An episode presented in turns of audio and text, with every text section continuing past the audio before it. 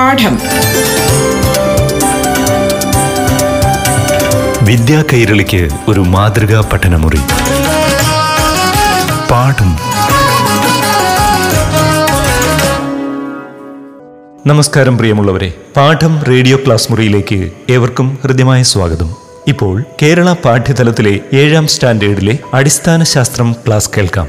അവതരിപ്പിക്കുന്നത് അധ്യാപികയായ അനീഷ്യ. പ്രിയപ്പെട്ട കുട്ടികൾക്ക് നമസ്കാരം.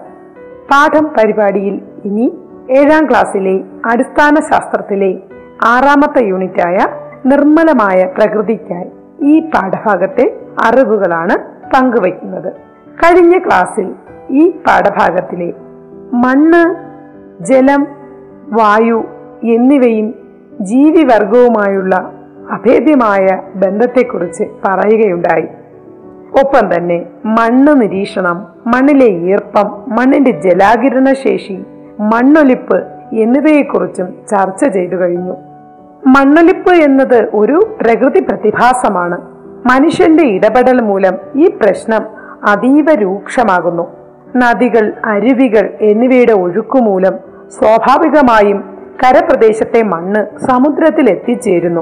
കാർഷിക പ്രവർത്തനങ്ങളുടെ ഫലമായും മണ്ണൊലിപ്പ് നടക്കുന്നുണ്ട്. കാറ്റും മഴയും ഇവയുടെ തീവ്രത വർദ്ധിക്കുമ്പോൾ മണ്ണൊലിപ്പിന്റെ തീവ്രത വർദ്ധിക്കുന്നു. വനനശീകരണം അഥവാ സസ്യങ്ങൾ നശിക്കുന്നത് മനുഷ്യന്റെ മറ്റു ഇടപെടലുകൾ കുന്നുകൾ ഇടിച്ച് നിരപ്പാക്കുന്നത് മണ്ണിന്റെ സ്വാഭാവികതയ്ക്ക് വ്യത്യാസം വരുത്തിയും മണ്ണൊലിപ്പിന് ആക്കം കൂട്ടുന്നു. ഒരു പ്രദേശത്തിന്റെ സ്വാഭാവിക ഘടനയ്ക്ക് മാറ്റം വരുന്നതോടൊപ്പം അവിടുത്തെ ആവാസ വ്യവസ്ഥയുടെ സന്തുലിതാവസ്ഥ തകരുന്നു. ജൈവ വൈവിധ്യ ശോഷണത്തിന് ഏറ്റവും പ്രധാന കാരണം മണ്ണൊലിപ്പാണ്. വളക്കൂറുള്ള മേൽമണ്ണ് ഒലിച്ചു പോകുന്നത് ഭക്ഷ്യോൽപാദനത്തെ പ്രതികൂലമായി ബാധിക്കുന്നു.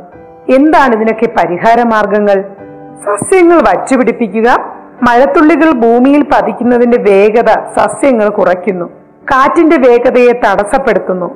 കൂടാതെ അവയുടെ വേരുകൾ ഒരു ആവരണമായി മണ്ണിനുള്ളിലും മണ്ണിന് പുറത്തും കാണപ്പെട്ട് ജലത്തിന്റെ ഒഴുകിനെ തടയുന്നു. ഇതൊരു പരിഹാര മാർഗമാണ്. കൂടാതെ തടയണകൾ ബണ്ടുകൾ എന്നിവ ഉപയോഗിച്ച് ഒഴുക്കിന്റെ വേഗത കുറയ്ക്കുക ജൈവ വേലികൾ നിർമ്മിക്കുക വനസംരക്ഷണം സാമൂഹ്യ വനവൽക്കരണം എന്നിവ നടപ്പാക്കുക ജൈവ വൈവിധ്യം സംരക്ഷിക്കുക യന്ത്രങ്ങൾ ഉപയോഗിച്ച് കുന്നിടിക്കുന്നത് ഒഴിവാക്കുക വേഗത്തിൽ ഒഴുകിപ്പോകുന്ന ജലത്തിന്റെ വേഗത കുറയ്ക്കാൻ താൽക്കാലികമായി തടികളോ മരച്ചില്ലകളോ ഇടുക. കൂടാതെ ചരിഞ്ഞ പ്രദേശങ്ങൾ തട്ടുകളായി തിരിക്കുക. ഇത്തരം പ്രവർത്തനങ്ങൾ നിങ്ങളുടെ സ്കൂളിലും പരിസരത്തും നിങ്ങളുടെ വീടുകളിലും ചെയ്യാനുള്ള മനോഭാവം കുട്ടികളായ നിങ്ങളിൽ ഉണ്ടാകുമല്ലോ. ഇതോടൊപ്പം തന്നെ മണ്ണ് മലിനമാകുന്ന സാഹചര്യം കൂടി നിങ്ങൾ കണ്ടെത്തേണ്ടതുണ്ട്. മണ്ണ് മലിനമാകുന്ന സാഹചര്യങ്ങൾ ഏതൊക്കെയായിരിക്കും? തീർച്ചയായും വ്യാവസായികമായി ഉണ്ടാകുന്ന ഖര ദ്രവ മാലിന്യങ്ങൾ മണ്ണിൽ നിക്ഷേപിക്കപ്പെടുന്നത് ആസിഡ് മഴ മണ്ണിലെത്തുന്നത്. ഒപ്പം അശാസ്ത്രീയമായ കാർഷിക പ്രവർത്തനങ്ങൾ രാസ കീടനാശിനികൾ രാസവളങ്ങൾ എന്നിവയുടെ ഉപയോഗം. ഗാർഹിക മാലിന്യങ്ങൾ അലക്ഷ്യമായി നിഷേധിക്കുന്നത് അശാസ്ത്രീയമായ വളപ്രയോഗം അണുവികരണ സാധ്യതയുള്ള പദാർത്ഥങ്ങൾ മണ്ണിലെത്തുന്നത് നഗരവൽക്കരണം സിമന്റിന്റെ ഉപയോഗം ഇലക്ട്രോണിക് മാലിന്യങ്ങൾ കോൺക്രീറ്റ് കെട്ടിടങ്ങൾ ഇടിച്ചു നിരത്തുന്നത് മൂലമുണ്ടാകുന്ന അവശിഷ്ടങ്ങൾ പ്ലാസ്റ്റിക് വസ്തുക്കൾ മണ്ണിൽ നിക്ഷേപിക്കുന്നത് മലിനജലം മണ്ണിൽ ആഴ്ന്നിറങ്ങുന്നത്. ഇവയൊക്കെ മണ്ണ് മലിനമാകുന്ന സാഹചര്യങ്ങളിൽ ചിലതു മാത്രം. ഇതുകൊണ്ട് എന്തൊക്കെയായിരിക്കും പ്രത്യാഘാതങ്ങൾ ഉണ്ടാവുകയെന്ന് നിങ്ങൾ ചിന്തിച്ചിട്ടുണ്ടോ? മണ്ണ് മലിനീകരണത്തിന്റെ പ്രത്യാഘാതങ്ങൾ നമുക്ക് ഒന്ന് ചർച്ച ചെയ്തു നോക്കാം. മണ്ണിന്റെ സ്വാഭാവികമായ ഘടന നശിക്കുന്നു. ലെഡ് ക്രോമിയം മെർക്കുറി തുടങ്ങിയ ലോഹങ്ങൾ മണ്ണിൽ കലരുന്നത് രൂക്ഷമായ ആരോഗ്യ പ്രശ്നങ്ങൾ ഉണ്ടാക്കുന്നു. രാസ കീടനാശിനികൾ മണ്ണിൽ കലരുന്നത് പരിസ്ഥിതി പ്രശ്നങ്ങൾക്ക് കാരണമാകുന്നു. മണ്ണിലെ മാലിന്യ നിക്ഷേപം സാംക്രമിക രോഗങ്ങൾക്കും കൂടാതെ ശ്വാസകോശ സംബന്ധമായ രോഗങ്ങൾക്കും കാരണമാകുന്നു. മാലിന്യങ്ങളിൽ നിന്നുണ്ടാകുന്ന മീഥേൻ വാതകം ആഗോള താപനത്തിന് കാരണമാകുന്നു. ചെടികളുടെ വളർച്ചയെ മണ്ണ് മലിനീകരണം ബാധിക്കുന്നു. മണ്ണിന്റെ ഫലപുഷ്ടി നശിപ്പിക്കുന്നു. മണ്ണിലുള്ള വിഷമയമായ പൊടിപടലങ്ങൾ അന്തരീക്ഷത്തിൽ വ്യാപിക്കുന്നു. മണ്ണിലെ സൂക്ഷ്മജീവികളുടെ നാശത്തിനും മണ്ണു മലിനീകരണം കാരണമാകുന്നു. എന്താണ് പരിഹാര മാർഗങ്ങൾ നമുക്ക് നോക്കാം. മണ്ണ് സംരക്ഷണ പ്രവർത്തനങ്ങൾ മാലിന്യ നിർമ്മാർജനം അതായത് മാലിന്യം ഉറവിടത്തിൽ തന്നെ സംസ്കരിക്കൽ മലിനീകരണ നിയന്ത്രണ നിയമങ്ങൾ അനുസരിക്കൽ ബോധവൽക്കരണ പ്രവർത്തനങ്ങൾ ആവിഷ്കരിച്ച് നടപ്പാക്കൽ. ഇനി മണ്ണ് സംരക്ഷണത്തിനൊപ്പം നമ്മൾ ചിന്തിക്കേണ്ട മറ്റൊരു കാര്യമാണ് ജലസ്രോതസ്സുകളെ സംരക്ഷിക്കൽ. മാലിന്യങ്ങൾ മണ്ണിൽ മാത്രമല്ല എത്തുന്നത് അല്ലെ? അതെ ജലസ്രോതസ്സുകളും മലിനമാകുന്നുണ്ട്. ഞങ്ങൾ പഴയ തലമുറയുടെ കാര്യം പറയുകയാണെങ്കിൽ കുട്ടിക്കാലത്ത് ഞങ്ങൾ തോട്ടിലെ വെള്ളത്തിലാണ് കുളിച്ചിരുന്നത്. എല്ലാ കാലത്തും ഇത് ജലസമൃദ്ധമായിരുന്നു. കുടിക്കാനൊഴികെ മറ്റാവശ്യങ്ങൾക്കെല്ലാം ഇതിലെ വെള്ളമാണ് ഞങ്ങൾ ഉപയോഗിച്ചിരുന്നത്. ക്രമേണ വീടുകളുടെ എണ്ണം കൂടി. അതിനനുസരിച്ച് ഹോട്ടലുകളും കച്ചവട സ്ഥാപനങ്ങളും വർദ്ധിച്ചു. അവിടെ നിന്നെല്ലാം അല്പാൽപമായി മലിനജലവും മറ്റു മാലിന്യങ്ങളും തോട്ടിലെത്തി. കുറച്ചു കാലം കഴിഞ്ഞപ്പോൾ മാലിന്യങ്ങൾ വർദ്ധിച്ചു വന്നു. ഇന്ന് ദൂര സ്ഥലങ്ങളിൽ നിന്ന് പോലും ആളുകൾ എല്ലാ മാലിന്യങ്ങളും ഈ തോട്ടിൽ കൊണ്ടിടുന്നു. മാലിന്യങ്ങളും അഴുക്കുജലവും നിറഞ്ഞ് ദുർഗന്ധം പരത്തുന്ന ഒരു അഴുക്കുജാലായി ഇത് മാറി. നിങ്ങളുടെ പ്രദേശത്തുള്ള കുളം പുഴ തോട് തുടങ്ങിയ ജലാശയങ്ങളും ഇതുപോലെ മലിനമായി കിടക്കുന്നുണ്ടോ? ഏതൊക്കെ സാഹചര്യത്തിലാണ് ഇത്തരം ജലസ്രോതസ്സുകൾ മലിനമാകുന്നത്? നമുക്ക് നോക്കാം. ജലത്തിൽ അളവിൽ കൂടുതൽ ജൈവ ഘടകങ്ങൾ കാണപ്പെടുന്നത്. ഈ കോളി കോളിഫോം ബാക്ടീരിയൽ കാണപ്പെടുന്നത്. രാസഘടകങ്ങളുടെ അതായത് കാൽസ്യം മഗ്നീഷ്യം ഇരുമ്പ് കാർബണേറ്റുകൾ തുടങ്ങിയവയുടെ അളവ് കൂടുന്നതും ജലം മലിനമാകുന്ന സാഹചര്യങ്ങളിൽ പെടുന്നു. വ്യവസായശാലകളിൽ നിന്ന് പുറന്തള്ളുന്ന ഖര ദ്രവ മാലിന്യങ്ങൾ ജലാശയങ്ങളിൽ എത്തുന്നത് അന്തരീക്ഷവായുവിൽ തങ്ങി നിൽക്കുന്ന മാലിന്യങ്ങൾ മഴവെള്ളത്തിലൂടെ ജലാശയങ്ങളിൽ എത്തുന്നത് ഉദാഹരണമായി ആസിഡ് മഴ. നഗര മാലിന്യങ്ങൾ ചിതറിക്കിടക്കുന്നവയും ശേഖരിക്കപ്പെട്ട് കെട്ടിക്കിടക്കുന്നവയും ജലമലിനമാകുന്ന സാഹചര്യങ്ങളിൽ ഒന്നാണ്. അശാസ്ത്രീയമായ വള കീടനാശിനി പ്രയോഗം. കക്കൂസ് മാലിന്യങ്ങൾ ടാങ്കുകളിൽ അഥവാ പിറ്റുകളിൽ ശേഖരിക്കപ്പെട്ടവ മണ്ണിനടിയിലൂടെ ജലസ്രോതസ്സുകളിൽ എത്താറുണ്ട്. വിസർജ്യങ്ങൾ മാലിന്യങ്ങൾ എന്നിവ ജലാശയങ്ങളിൽ തള്ളുന്നതും ജലമലിനമാകുന്ന സാഹചര്യങ്ങളിൽ ചിലവ മാത്രം. എന്തൊക്കെ പ്രത്യാഘാതങ്ങളാണ് ഇവ ഉണ്ടാക്കുന്നത്? നിശ്ചിത അളവിൽ കൂടുതൽ രാസവസ്തുക്കൾ ജലത്തിൽ കാണപ്പെടുന്നത് ക്യാൻസർ ശ്വാസകോശ രോഗങ്ങൾ നാഡീവ്യൂഹ രോഗങ്ങൾ ബലക്ഷയം എന്നിവയ്ക്ക് കാരണമാകുന്നു.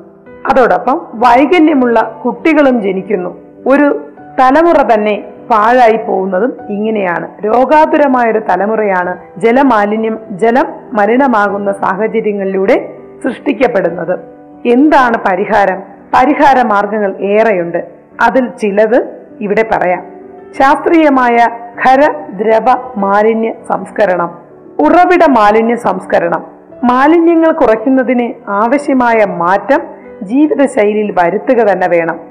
കക്കൂസ് മാലിന്യങ്ങളും മറ്റും ജലാശയങ്ങളിൽ തള്ളാതിരിക്കുക. രാസവസ്തുക്കൾ കീടനാശിനികൾ എന്നിവയുടെ ഉപയോഗം പരമാവധി കുറയ്ക്കുക. കക്കൂസ് ടാങ്കും കിണറും തമ്മിൽ പതിനഞ്ച് മീറ്ററെങ്കിലും അകലം പാലിക്കുക. അഴുക്കുവെള്ളം ശാസ്ത്രീയമായി സംസ്കരിച്ച് കൃഷിക്ക് ഉപയോഗിക്കുക. ശുദ്ധീകരണം നടത്തി ജലം പുനരുപയോഗിക്കുക. നമുക്കറിയാം നമുക്ക് ലഭ്യമായ ശുദ്ധജലത്തിന്റെ നമുക്ക് ലഭ്യമായ ശുദ്ധജലത്തിന്റെ അളവ് ഭൂമിയിലെ ആകെ ജലത്തിന്റെ ചെറിയൊരു ശതമാനം മാത്രമാണ്. അതായത് സമുദ്രജലം തൊണ്ണൂറ്റി ആറ് പോയിന്റ് അഞ്ച് പൂജ്യം ആയിരിക്കവേ. മഞ്ഞുപാളികളിൽ നിന്ന് ഒന്നേ പോയിന്റ് ഏഴ് മൂന്ന് ശതമാനവും ഭൂഗർഭജലം ഒന്നേ പോയിന്റ് ആറ് ഒമ്പത് ശതമാനവും അന്തരീക്ഷത്തിൽ പൂജ്യം പോയിന്റ് പൂജ്യം പൂജ്യം ഒന്ന് ശതമാനവും തടാകം പോയിന്റ് പൂജ്യം പൂജ്യം ഒന്ന് മറ്റുള്ളവ പോയിന്റ് പൂജ്യം ഏഴ് എട്ട് എന്നീ ശതമാനങ്ങളാണ്. വളരെ ഒരു ചെറിയ അളവ് മാത്രമാണ് ഇതിൽ ശുദ്ധജലമായി നമുക്ക് കണക്കാക്കാവുന്നത്. പാഠം. വിദ്യാ കൈരളിക്ക് ഒരു മാതൃകാ പഠനമുറി. പാഠം ഒരിടവേളയ്ക്ക് ശേഷം തുടരും.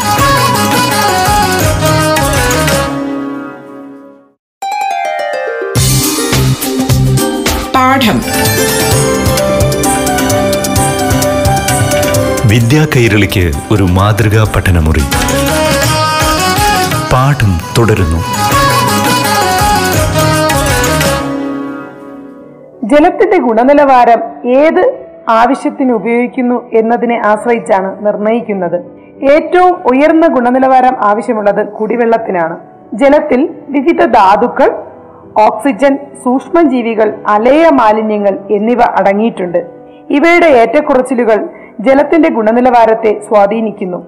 ശുദ്ധമായ ജലത്തിന് നിർവീര്യ സ്വഭാവമാണ്. അതായത് ശുദ്ധജലത്തിന്റെ പി എച്ച് ഏഴാണ്. ഇത് നമ്മൾ മുന്നേ ക്ലാസ്സുകളിൽ പഠിച്ചിട്ടുണ്ട്. അതായത് ശുദ്ധജലത്തിന്റെ പി എച്ച് ഏഴാണ്. കുടിവെള്ളമായി ഉപയോഗിക്കുന്നത് ആറ് പോയിന്റ് അഞ്ച് മുതൽ ഏഴ് പോയിന്റ് അഞ്ച് വരെ പി എച്ച് ഉള്ള വെള്ളമാണ്. കുടിവെള്ളത്തിലൂടെ ചില രോഗങ്ങൾ പകരാറുണ്ട് രോഗകാരികളായ സൂക്ഷ്മജീവികൾ ജലത്തിൽ വളരാനിടയാവുകയും ആ ജലം കുടിക്കുകയും ചെയ്യുമ്പോഴാണ് ജലത്തിൽ കൂടി രോഗങ്ങൾ പകരുന്നത്. വിസർജ്യ വസ്തുക്കളും മറ്റു മാലിന്യങ്ങളും കുടിവെള്ളത്തിൽ കലരുന്നതാണ് കുടിവെള്ള മലിനീകരണത്തിന് കാരണമെന്ന് നമ്മൾ ചർച്ച ചെയ്തു കഴിഞ്ഞു. വിസർജ്യ വസ്തുക്കളിലൂടെ ജലത്തിലെത്തുന്ന ഈ കോളി ബാക്ടീരിയയുടെ സാന്നിധ്യം ഡയറിയ എന്ന രോഗത്തിന് കാരണമാകുന്നു. ടൈഫോയിഡ് കോളറ ഡിസൻട്രി മഞ്ഞപ്പിത്തം തുടങ്ങിയവയും കുടിവെള്ളത്തിലൂടെ പകരുന്ന മറ്റു രോഗങ്ങളാണ്. എങ്ങനെയാണ് മലിനമായ കുടിവെള്ളം നമുക്ക് ശുദ്ധീകരിക്കേണ്ടത് നമുക്ക് നോക്കാം. ജലശുദ്ധീകരണത്തിലെ മാർഗങ്ങൾ നാട്ടറിവുകൾ ഏതാനും ചിലവ ഞാൻ പറഞ്ഞു തരാം ജലശുദ്ധീകരണത്തിലെ മാർഗങ്ങൾ നാട്ടറിവുകൾ എന്നിവയിൽ ചിലതാണ് ഇനി പറയാൻ പോകുന്നത്. ചിരട്ടക്കരി ഉപയോഗിച്ച് വെള്ളത്തിലെ നൈട്രേറ്റ് കീടനാശിനികൾ എന്നിവയുടെ അളവ് നമുക്ക് കുറയ്ക്കാൻ കഴിയും. കൃഷ്ണതുളസിയുടെ ഇല തണ്ട് എന്നിവ ചതച്ച് നീരാക്കി വെള്ളത്തിലൊഴിക്കുന്നത് കോളിഫോം ബാക്ടീരിയയുടെ അളവ് കുറയ്ക്കും.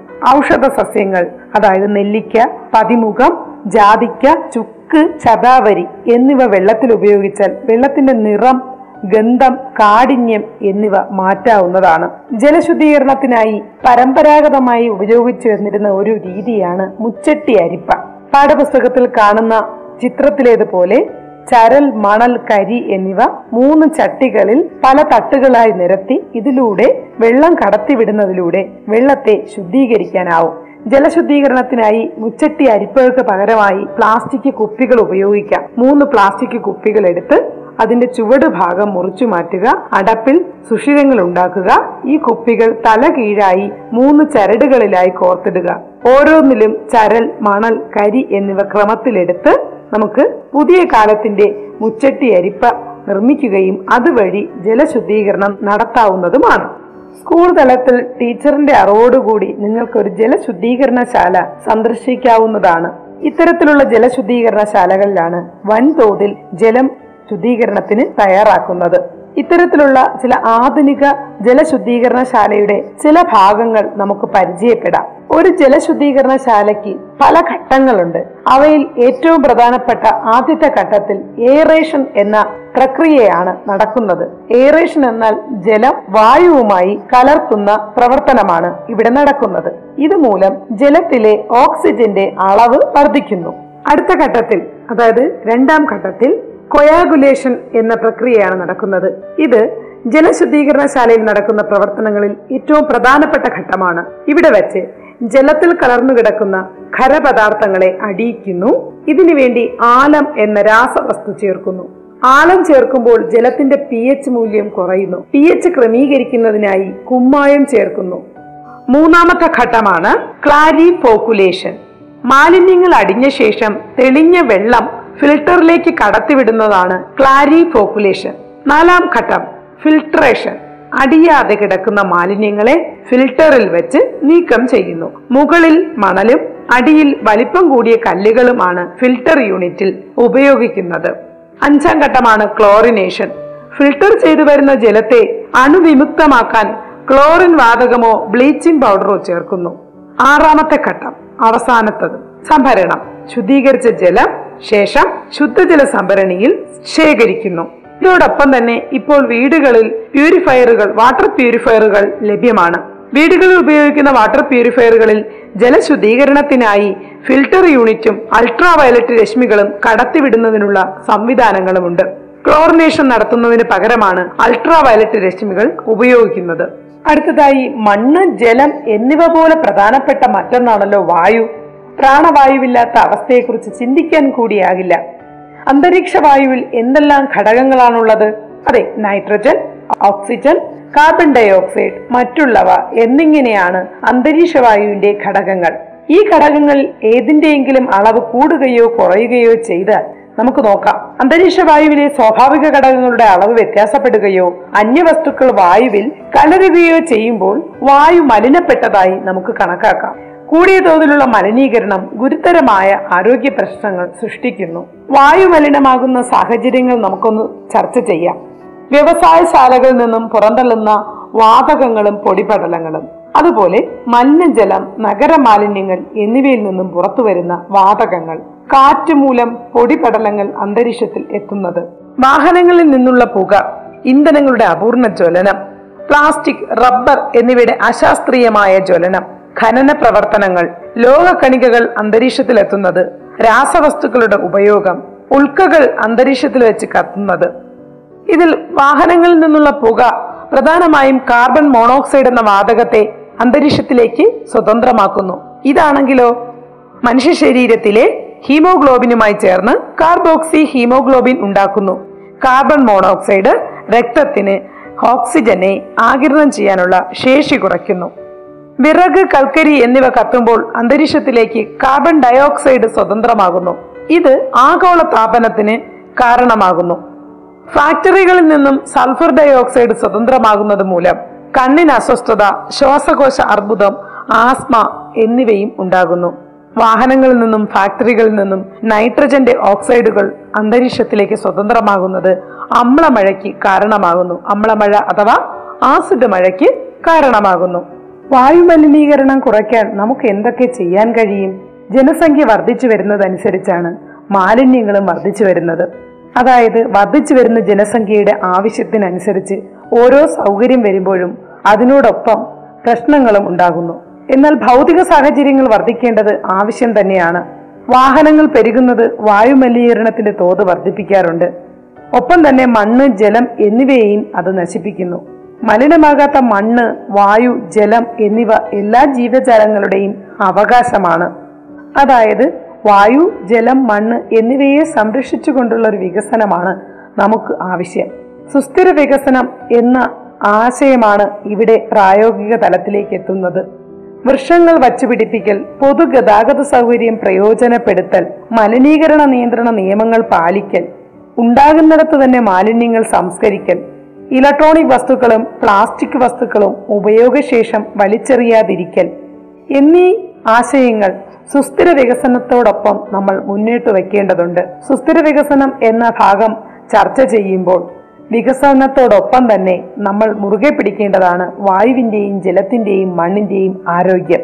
അതെ വായു ജലം മണ്ണ് എന്നിവ നന്നായിരുന്നാൽ മാത്രമേ ആരോഗ്യമുള്ള ഒരു തലമുറയായി നമുക്ക് മുന്നോട്ട് വരാൻ കഴിയുകയുള്ളൂ. പ്രകൃതി സൗഹൃദമായ ഒരു വികസനമായിക്കോട്ടെ സുസ്ഥിര വികസനത്തിലെ നമ്മളുടെ സ്വപ്നം. ഈ പാഠഭാഗം ഇവിടെ അവസാനിക്കുന്നു. അറിവുകൾ അവസാനിക്കുന്നില്ല. അടുത്ത പാഠം ക്ലാസ്സിൽ വീണ്ടും കാണാം. അതുവരേക്കും നന്ദി നമസ്കാരം. പാഠം. വിദ്യാ കൈരളിക്ക് ഒരു മാതൃകാ പഠനമുറി. പാഠം.